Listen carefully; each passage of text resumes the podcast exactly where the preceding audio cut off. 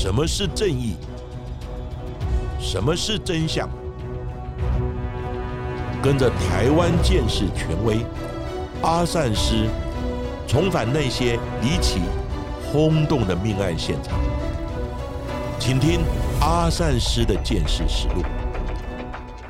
各位听众朋友，大家好，欢迎收听今天的阿善师的见识实录。我是见识专家阿善师谢松散。大家好，我是子荣。在上一集我们的制作团队的聊天特辑当中，我们也曾经提到了，在接下来呢会做听众敲完已久的一个节目主题哦，包含了像是李昌钰博士被指控涉嫌做伪证的案件，另外还有台湾第一起的国民法官的审判案件等等不同的主题。不过呢，这两个案件其实都非常的值得拿出来单独做探讨，所以呢，我们就分成两集的节目来做制作了。所以呢，我们在今天的这集。节目当中会先来谈到的，就是在近期闹得沸沸扬扬的伪证案件了。而这起案件之所以广为人知，就要回溯到今年七月二十一号，一条消息不仅震惊了美国，也震撼了在太平洋另外一头的台湾。因为被誉为是当代福尔摩斯、华人神探，并且培育了新一代见识人才的李昌钰博士，竟然被法官重审后裁定他三十多年前曾经在美国。康乃狄克州新米尔福镇发生的一起凶杀案当中做出了伪证，而李昌钰博士以及另外八名负责本案侦办的员警，还有新米尔福镇也将面临高达六千万美元的惊人赔偿。而被冤枉者瑞奇还有肖恩控诉，由于李昌钰博士捏造证据，才会造成他们大好的青春都在监狱当中度过，承受了长达三十年的冤狱。而在一连串的上诉之后，法院终于在二零二零年撤回了对两人谋杀罪的指控。当他们出席法院的开庭时，身上所穿的 T 恤也分别写着 “I didn't do it”，我没有这么做，和 “I am innocent”，我是无辜的等等的字样，表现出他们始终认为自己是清白的决心。而这也将李博士推上了舆论的风口浪尖，媒体纷纷以“李昌钰害作冤狱三十年”“李昌钰跌落神坛”“那三一九的两颗子弹呢”等等作为标题，抢着为本案下了耸动的注解。难道李昌钰博士真的在这起案件当中做了伪证吗？他真的是造成这两名无辜者入狱的罪魁祸首吗？阿善时。当然，阿善师也有看到这些新闻的报道。根据我到美国跟随我的恩师李昌钰博士呢学习的经历，以及老师的谆谆教诲，阿善师敢打包票说我的老师会伪造作假证据，我认为绝对不可能。也许在三十年前，在做这一项检验的记录上面有一些瑕疵，但是我们不能就这样说李昌钰博士他作假。因为他根本没有作假的动机，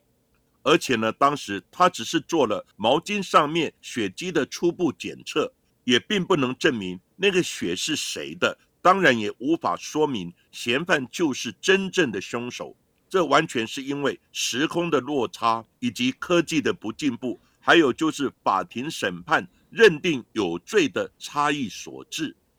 这个案件要从一九八五年十二月二日。天还未亮的凌晨开始说起，警方在当天早上四点五十分左右接到了电话，另一头的女子紧张地向警方求救说：“天哪，她手里拿着一把刀。”原来报警的人是住在康乃狄克州新米尔福镇的女子，叫做戴安娜·科伦坡，而她看到自己六十五岁的父亲埃弗雷特·卡尔，他倒卧在血泊之中。警方因而赶到凶案的现场，但这时卡尔却早已气绝身亡。而由现场血迹斑斑的状况来推论，凶手手段十分的残忍。卡尔的身上中了大约有二十七刀，头部也遭到钝器约七次的重击。他的颈部有一道十二公分深的伤口，而他的颈动脉还遭切断了。不仅在走廊的墙壁上。溅满了被害者的血迹，血迹甚至还喷溅到天花板上，在犯罪现场也留下不少的血脚印。警方推测血脚印并非是事后来到现场的人所留下来的，因为在血脚印上面还喷溅了其他的血迹，因此很可能是凶手在和卡尔搏斗的时候所留下的血脚印。警方还在现场采集到了至少四十枚的指纹以及好几根的毛发，但可惜的是，因为当年 DNA 的技术还不是很成熟。因此，即使现场留有大量的 DNA 基证，也无法透过 DNA 的检验来筛选嫌疑犯以及证明他们的犯罪行为。警方透过了现场的情况来判断，凶手在袭击卡尔之后，并没有直接离开，反而是在屋子里面四处翻找。在被害者女儿戴安娜清点家中物品过后，发现有一台录影机、几个价值不高的首饰，还有几卷的硬币被偷了。但是被偷的却不是什么名贵的物品。而当时新米尔福镇的人口不到了两万五千人，也只有一个小小的警察局而已。因此，康乃狄克州的警察局西区重案组很快就加入了调查的行动，给予援助。而尽管失窃的物品价值都不是很高，但是带头的探长安德鲁奥西夫还是将本案先以民宅窃盗的方向来进行侦办。警方先是与当地的线人联络，而这个线人很快的就透露了几位惯窃小偷的身份，而这些人都是吸毒者，其中的一位正是年仅十八岁的瑞奇·伯奇。瑞奇，他是一名吸毒上瘾的青少年。他第一次吸食大麻是在他七岁的时候，而后在十四岁的时候就开始大量的吸食大麻。当他没钱的时候，就去闯个空门，并将偷来的物品卖给中间人，来支付自己购买毒品的费用。警方因此盯上了瑞奇，而命案发生的当晚，跟瑞奇在一起的还有他年仅十七岁的好友，叫做肖恩·亨宁。以及肖恩的女友叫做蒂娜，警方因而讯问了这三个人，三个人都声称他们在临近感恩节的周末开车去新罕布夏州探望瑞奇的母亲之后，便在十二月一日从新罕布夏州返回，而后先去了位在丹伯里的朋友家一趟，才在隔天二号的凌晨大约十二点半以后离开了丹伯里。并载着 Tina 回到他位于新米尔福镇的家中，但这样的陈述却与被害者邻居所形容的情况有所不同。因为警方曾在找寻目击证人的时候，从邻居的口中得知，在十二月二日案发当天凌晨十二点十分到十二点半之间，邻居曾听到一台排气声音很大的汽车驶进了社区的街道里面。在过了十五到二十分钟之后，那辆车才离开了社区。如果真如瑞奇三人所说，他们一伙人离开丹伯里的时间是在二号凌晨的十二点半，那他们就不可能在同一时间又出现在远在三十公里外的新米尔福镇的被害人卡尔家中。假如真是这样子，或许他们三人。真的不是那一位入室窃盗的凶手。虽然三人回到了西米尔福镇的时间与邻居的证词斗不上，但是他们在一家汽车修理厂偷了一辆老旧的别克君威轿车，却引起了警方的注意。这台车子因为消音器毁损，而使得汽车排气特别大声，所以开在路上非常的引人注意。而这个车子的特征也与邻居所描述的状况竟然不谋而合，这也让警方起了疑心。瑞奇也很快的承认，别克车是他偷来的赃车，为了是要让无家可归的他能有个地方睡觉。而他也承认，他近期犯下了四起民宅的窃盗案件，但是他和肖恩都始终否认他们就是杀害卡尔的凶手。他们也坚称自己从来没有进过卡尔的家里偷东西。警方在别克车上也进行了彻底的搜查，车内杂乱不堪的放着前车主遗留下来的东西，另外还有瑞奇和肖恩偷来的物品，零零总总加起来总共有一百多件，但是却没有一件的物品跟卡尔的命案相关。警方也将瑞奇和肖恩的血液、毛发、指纹和鞋印一一与命案现场所采集到的基证来做比对，却没有一个是符合凶嫌遗留下来的特征。在我们办案的经验当中，如果有发现嫌疑犯，一般都会先采取嫌疑犯的标准检体，像血液、毛发、指纹以及鞋印等等，来跟现场所采集到的基证做比对。如果有一项吻合，当然嫌疑犯的涉险程度就很高，必须利用侦查再加以厘清。那本案呢，警方当时呢也在现场有采集到血迹和指纹等，但是呢都没有比对到。跟凶险标准检体相符合的基证，而当时的 DNA 鉴定技术也尚未成熟，所以呢，血迹证物一般也只能做到 ABO 型的型别鉴定。那当然，他的证明力就没有那么肯定。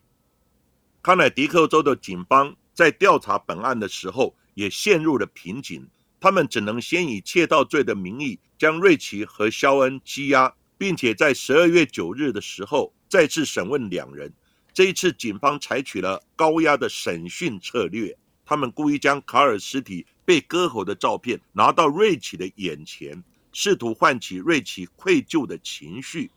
还咄咄逼人的对瑞奇大喊：“看看你对别人的祖父做了什么事，你怎么还能心安理得的活着呢？”直到瑞奇最终无法忍受，并威胁使用暴力来反击之后。警方在结束了审问，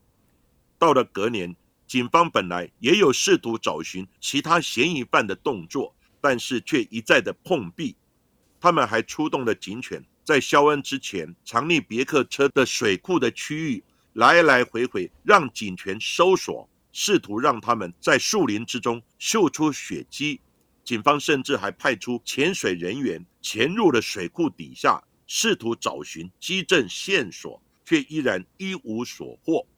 案情也因此陷入了焦灼。在案发的一年多之后，警方始终没能逮捕凶手。卡尔的家属还写信向中央警察局的局长和康乃狄克州的州长来抗议，这也让警方面临了越来越大的破案压力，也让他们意识到了一个问题：如果没有找到足以将嫌犯定罪的证据，他们将永远无法破案。而警方也因为锲而不舍地寻找证人，并且试图找到说服力足够的证据，没想到在他们四处奔走之下，肖恩和瑞奇真的分别在一九八八年年底，还有一九八九年的年初被依照谋杀罪逮捕，最终也在一九八九年开庭的时候被陪审团判定两人有罪。肖恩被判了五十年的有期徒刑，而瑞奇则是被判了高达五十五年的刑期。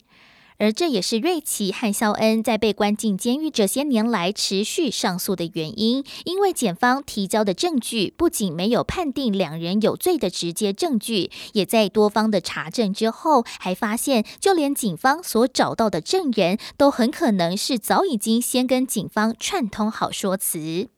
负责本案的探长叫做奥西夫，他在一九八六到一九八七年之间。四处走访，与瑞奇和肖恩曾经一同服刑的狱友，也让奥西夫找到一名曾在十几岁的时候跟瑞奇一同被关押在曼森青年学院的罪犯，叫做佩鲁基尼。由于佩鲁基尼他曾经被判轮奸罪，因此他一直很担心自己在转到萨摩斯的成年监狱之后，他会被性侵，因此他决定跟探长奥西夫达成协议。提供将瑞奇定罪的有用的讯息，佩鲁吉尼因此供称瑞奇曾经告诉他，他自己谋杀了凯尔，佩鲁吉尼因而换取到了减刑。探长奥西夫也用同样的手段，在一九八八年的时候接触到了另一名曾经跟瑞奇一起服刑的狱友，叫做科奇亚。科奇亚在前往弗吉尼亚州的时候，他违反了康乃狄克州缓刑规定。科奇亚为了换取有利的量刑，也同意提供对检方有利的证词，因此他便在随后也公称了瑞奇曾经说他抹杀了卡尔。奥西夫也设法找到了证人来定另外一名嫌犯肖恩的罪。在案发一年多之后，奥西夫在一九八七年的八月拜访了肖恩的祖母米尔德里德亨宁，以及肖恩儿时的好朋友，叫做提摩西萨托夫。两个人被奥西夫诱导，以为只要提供证据就能够帮助肖恩，因此而作证，称肖恩曾经在一九八五年被逮捕的时候与他们联络，说肖恩。曾经提到，他们参与了民宅的窃盗，还看到了一名男子还有一条狗被杀的状况。但他们也提到了肖恩曾说他没有杀死任何人。但令人奇怪的是，在命案当场并没有发现有狗被杀，也让他们的证词完全无法被采信。令人存疑的证人也包括了当初被瑞奇还有肖恩载回家的这一名 Tina。不像瑞奇和肖恩始终坚称，他们是在十二月二号凌晨约在十二点半过后离开位于丹伯里的朋友家。缇娜原本也坚称，他们一行人是在凌晨过后才离开丹伯里的，但是她却在一九八六年的六月突然改变了说法。缇娜竟然改口声称，他们是在前一天，也就是十二月一号的晚上十一点十五分之后就离开了丹伯里。缇娜的说法也让瑞奇和肖恩开的别克车更有可能就是邻居口中所说的那辆，可能是凶嫌驾驶并且噪音很大的这一台轿车。但事后也证明，缇娜之所以改口，是因为奥西夫曾经将一封郡检察官提供的豁免信。给缇娜看，只要缇娜提供有用的讯息，她在另一起民宅窃盗案中可能扮演的任何角色都将会免于起诉。除此之外，位在案发现场附近的两位邻居都提供了疑似凶手驾驶车辆的证词，但他们的说法却有些出入。其中一位声称他在看到呢美国一档，其中一位声称当时他在看美国一档。叫做强尼卡森金叶秀的电视节目时候，听到外头传来汽车的噪音声，但是呢，强尼卡森金叶秀实际上呢，却未在一九八五年的十二月一日晚上呢有播出，因此该名邻居所听到的车声，也可能不是出现在命案当晚，而是在其他天的晚上所听到的，而另一名邻居。却说呢，他在案发当晚所看到的汽车尾灯是圆形的，并非一九七三年别克君威车款上面的长形尾灯。因此，那辆疑似凶嫌开的汽车，也有可能并不是瑞奇和肖恩所开的那一辆别克君威的汽车。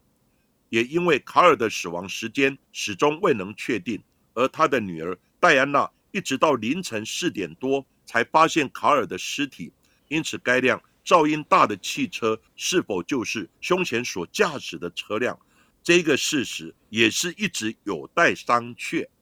警方自身也提供了一些起人疑窦的证词，包含了承办案件的警探奥马拉，还有穆切里诺。他们在一九八七年回顾他们在一九八五年十二月九号对瑞奇的审讯，他们信誓旦旦的声称自己记得当时瑞奇看到卡尔尸体倒卧在血泊当中的照片时，瑞奇竟然全身抽搐，还差点从椅子上面摔下来。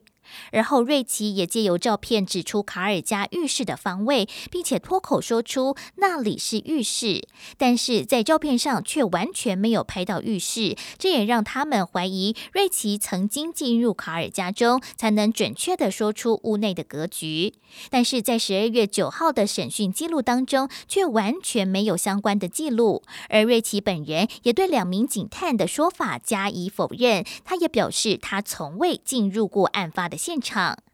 另外也有一名警察作证，肖恩曾经在看到卡尔尸体照片时，询问卡尔是不是有纹身。根据肖恩的说法，是他以前曾经在镇上看过卡尔，但是肖恩后来却也否认自己曾经说过类似的话语。虽然警方找了很多的人证，但却始终无法解答一个问题：在如此血腥凶残的犯罪现场。假如凶手真的是瑞奇跟肖恩，那他们到底是怎么在完全不被喷溅到血迹的情况之下抹杀了受害者卡尔？为了厘清这个事实，康乃狄克州的州政府便找来当时担任监视实验室主任的李昌钰博士来解答这个问题。而李博士当时也参与了这一起命案的现场采证工作。李博士认为，在命案现场墙壁上的血迹是不间断的血迹形态，这代表凶嫌可能并没有站在被害者跟墙壁之间。才有办法不被喷到被害者的血迹，但因为被害者跟凶嫌似乎也经过一场的搏斗，凶嫌如果要完全不被喷溅到血迹，好像也不太可能。且凶嫌在袭击卡尔之后，甚至在房内四处的移动时，曾不小心将卡尔的血滴到了其他的地方，这也代表凶嫌身上可能有被喷溅到血迹。那依据阿赞是办案。以及见识现场的经验，用刀杀死被害人，而现场血迹斑斑，到处都喷溅有血迹，那凶手的身上不沾到一点血迹，的确非常的困难，除非他事后有清洗或是呢更换衣服。但是呢，本案李昌钰博士所带领的监视人员，在嫌疑犯瑞奇以及肖恩的身上，还有他们的车辆，并没有找到任何的血迹遗留。而李昌钰博士在犯罪现场二楼所找到的毛巾，或许就能解答他们说的可能性。在该条毛巾上有一个不明的红色污渍，它使用了一九八零年代常使用的四甲基联苯胺来检测血迹，但是由于当时的检测技术尚未成熟，无法从血迹当中验出 DNA，也无法判断这是谁的血，很有可能是猪血、狗血或者是人血，这都有可能。而李博士只是确定毛巾上的污渍在检测后呈现与血迹一致的阳性反应。但这也给予了检方解释的空间，让本案其他无法解释的地方也变得合理化。警方推测，瑞奇和肖恩在攻击卡尔之后，便使用浴室的毛巾来擦拭喷溅到身上的血迹。这也解释了警方为何无法从瑞奇还有肖恩所偷的别克车上找到一丁点被害者的血迹了。而也因为这一个物证，在被告定罪并且入狱的十九年后，也让李昌钰博士被指控伪造证据。因为该条毛巾在二零零八年再次送验之后，竟然未能。在毛巾上化验出血迹，并且没有报告证明李博士在案发现场当时曾经做过检测，这也让瑞奇还有肖恩的律师指控李博士为了协助警方快速破案而捏造了证据，才让两名无辜者入狱服刑。另一方面，也有越来越多的新市证出现了，证明瑞奇和肖恩很可能真的是被冤枉了。包括多名当年替警方作证的证人，纷纷在内疚之下，他们翻供了，并承认自己当初是被警方诱导而做了虚假的伪证。警方也在二零零八年到二零一五年之间，以 DNA 的技术大量检测命案现场查获的物品，他们在被害者卡尔的物品上面检测出卡尔与另外一人的 DNA 混合的型别。却始终未能比对到瑞奇和肖恩的 DNA，而卡尔斯蒂旁的血迹上面也留下了两组很有可能是属于真正凶手的鞋印，但鞋印的尺码却跟瑞奇和肖恩是完全不合的。种种的迹象也显示，本案可能并非如同警方一刚开始所预期的民宅窃盗那么简单。因为在命案现场失窃的物品也不太贵重，就连一千块美金的现金、家里的古董，还有卡尔戴着的金饰婚戒都没有被拿走。而卡尔家中养的四条会对陌生人吠叫的狗，却在案发现场当晚都没有吠叫。难道凶手对于狗狗来说并不是陌生人吗？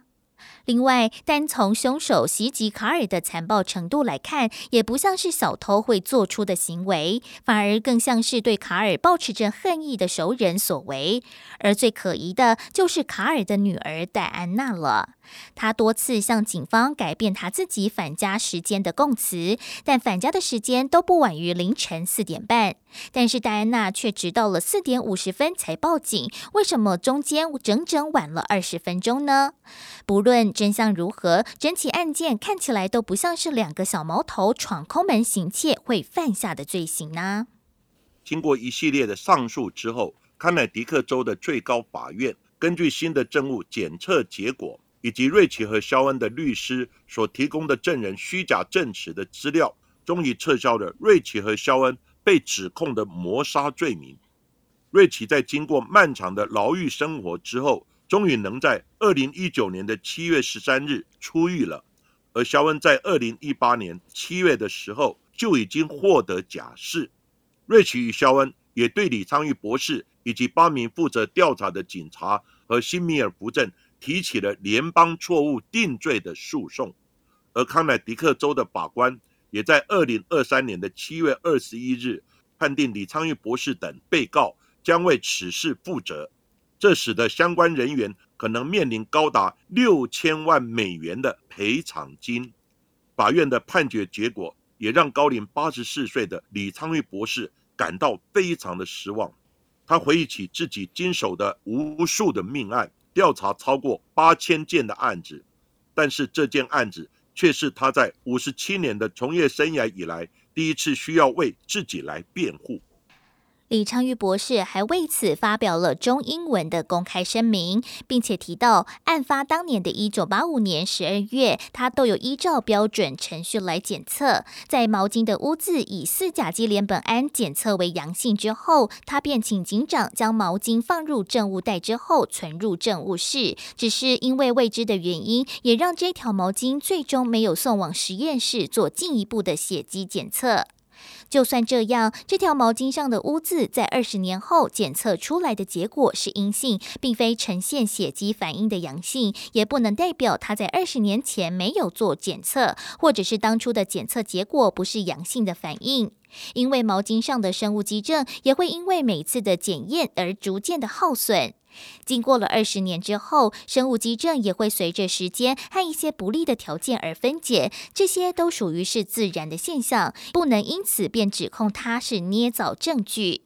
而李博士也翻出了当年贴在毛巾证据袋上面的标签副本，标签上面清楚写着毛巾物证上曾经出现类似血迹的污渍，并非子虚乌有，是他随意捏造的。李博士也表明，瑞奇和肖恩。是在他参与命案现场勘查数周之后，才成为警方的嫌疑人。在两人成为嫌疑人之前，他也早已完成对犯罪现场的科学调查。而他也称自己没有任何动机去捏造物证。就算他做了毛巾污渍的化学检测，也对瑞奇和肖恩是否涉嫌本案根本没有直接的指控作用。李昌钰博士还曾经。自己提供的科学证据，也包括的让瑞奇和肖恩无罪的证据，譬如他并未在两人的衣服上检测到血迹，这些都是客观存在的事实。而他在法庭上的陈述，只是以他见识科学家的身份来说明他现场重建以及科学检测的结果。至于在法庭上该使用哪些证据或询问证人哪些问题。这些都是律师和法官的职责，也不在他的责任范围之内。李博士也为此感叹道：“从陈水扁到克林顿，从苏建和到辛普森，从史派特克到皮特森，哪一个案件我们做监视人员的不受攻击呢？只要正直、于心无愧，随便报纸讲什么。”李博士推测，可能是因为他做了六十五年的剑士，树大招风，让很多人想趁机将他扳倒。而这些对他的指控，可能也跟美国近期的仇视华人有关。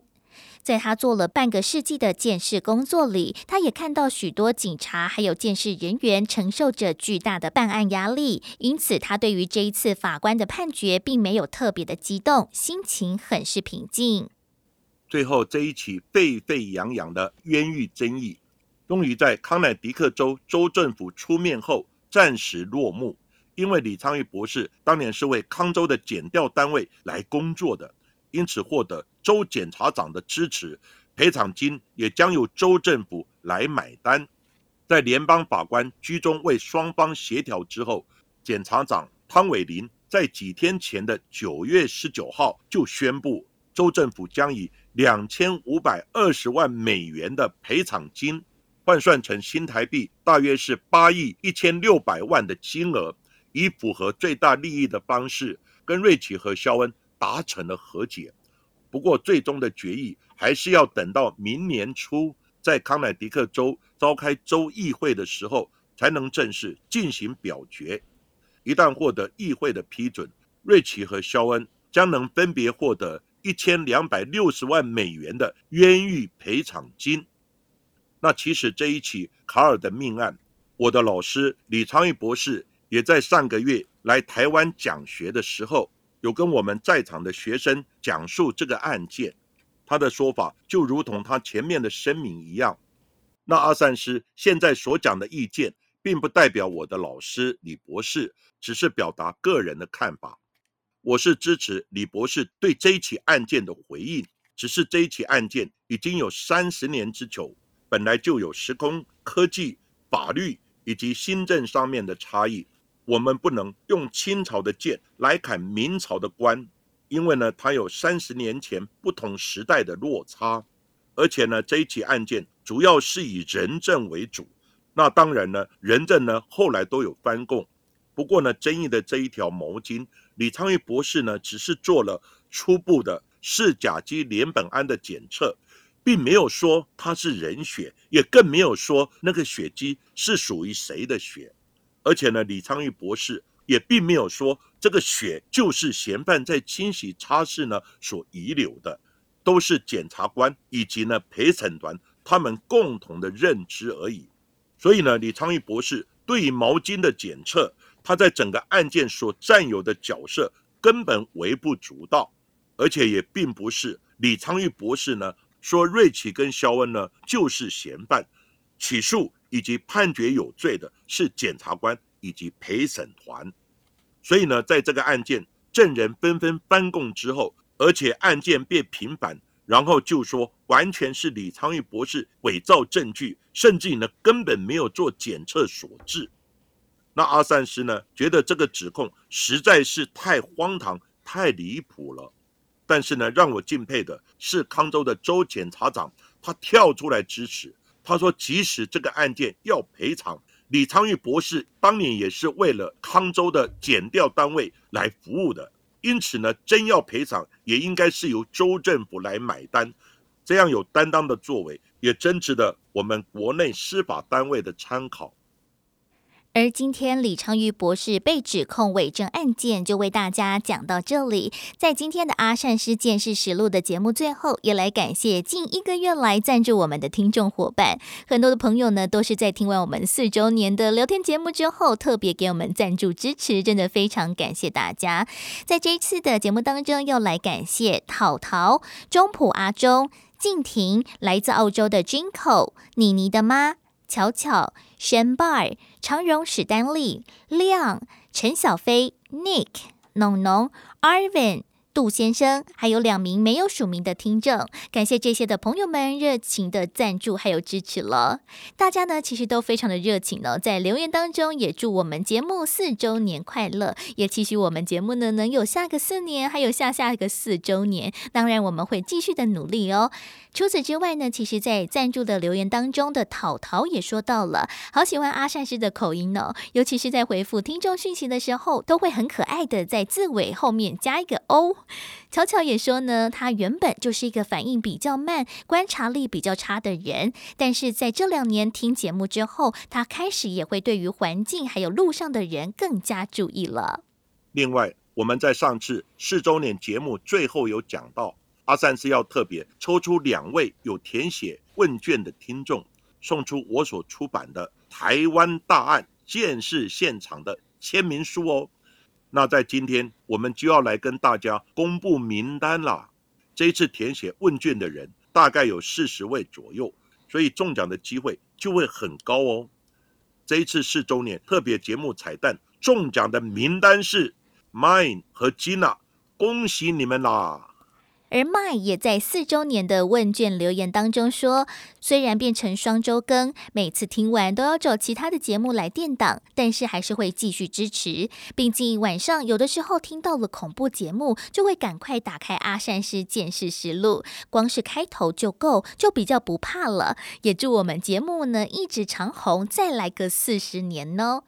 另外一位中奖的 Gina 是一位即将升高二的美术生哦。他说呢，他听阿善师见识实录节目已经两年了，一直喜欢阿善师那种和蔼缓慢却有力道的声线，总会让他想起已经过世很久、非常亲爱的爷爷。那子荣也会适时的补充，还有精神的讲解，那也完全缓和了犯罪类节目常常会有的那一种阴森感。所以就算是在晚上睡觉之前听，也不会感到害怕，或者是做不好的梦。超级喜欢阿善师见识实录节目的，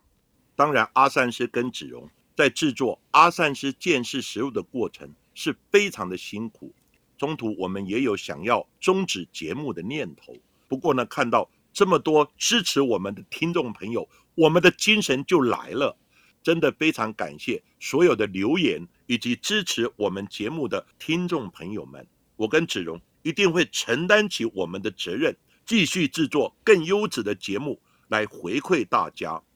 那也请中奖的两位朋友 Mine 跟 Gina，请你们寄 email 到我们阿善师见识实录的信箱，或是私讯给子荣，提供收件人的真实姓名、电话以及收件的地址。后续子荣就会将阿善师的签名书寄给你们哦。非常谢谢大家参与我们四周年的活动。另外，我们即将又要在十二月二号周六举办见面会啦。这一次呢，也要特别感谢我的公司，也就是正声广播，再次策办了 Podcast Year 播客年会的活动。在见面会呢，我们也会跟大家聊聊我们这几年来制作节目的一些秘辛呢。而这一次我们的实体见面会活动是在十二月二号晚上七点半到九点，地点一样是在上次我们所举办活动的大安区 Dual Space，不过这一次是要透过。A Q Pass 来购票参加，十月二号的早上九点就会开放售票。那详细相关的活动资讯还有链接，我会放在下方的资讯栏。想要来参加活动，或者是参加其他场次 Podcast Year 播客年会活动的朋友们，也请大家多多参考喽。而今天的节目我们就为大家进行到这里，谢谢各位收听阿善师见识实录。如果喜欢我们节目的话，欢迎在 Sound、Spotify、Apple Podcasts、KKBox 上面来订阅节目，并且踊跃留言给我们，给我们五颗星的评价。同时，也欢迎大家多多利用平台来赞助我们节目。那下一集也请大家继续听下去。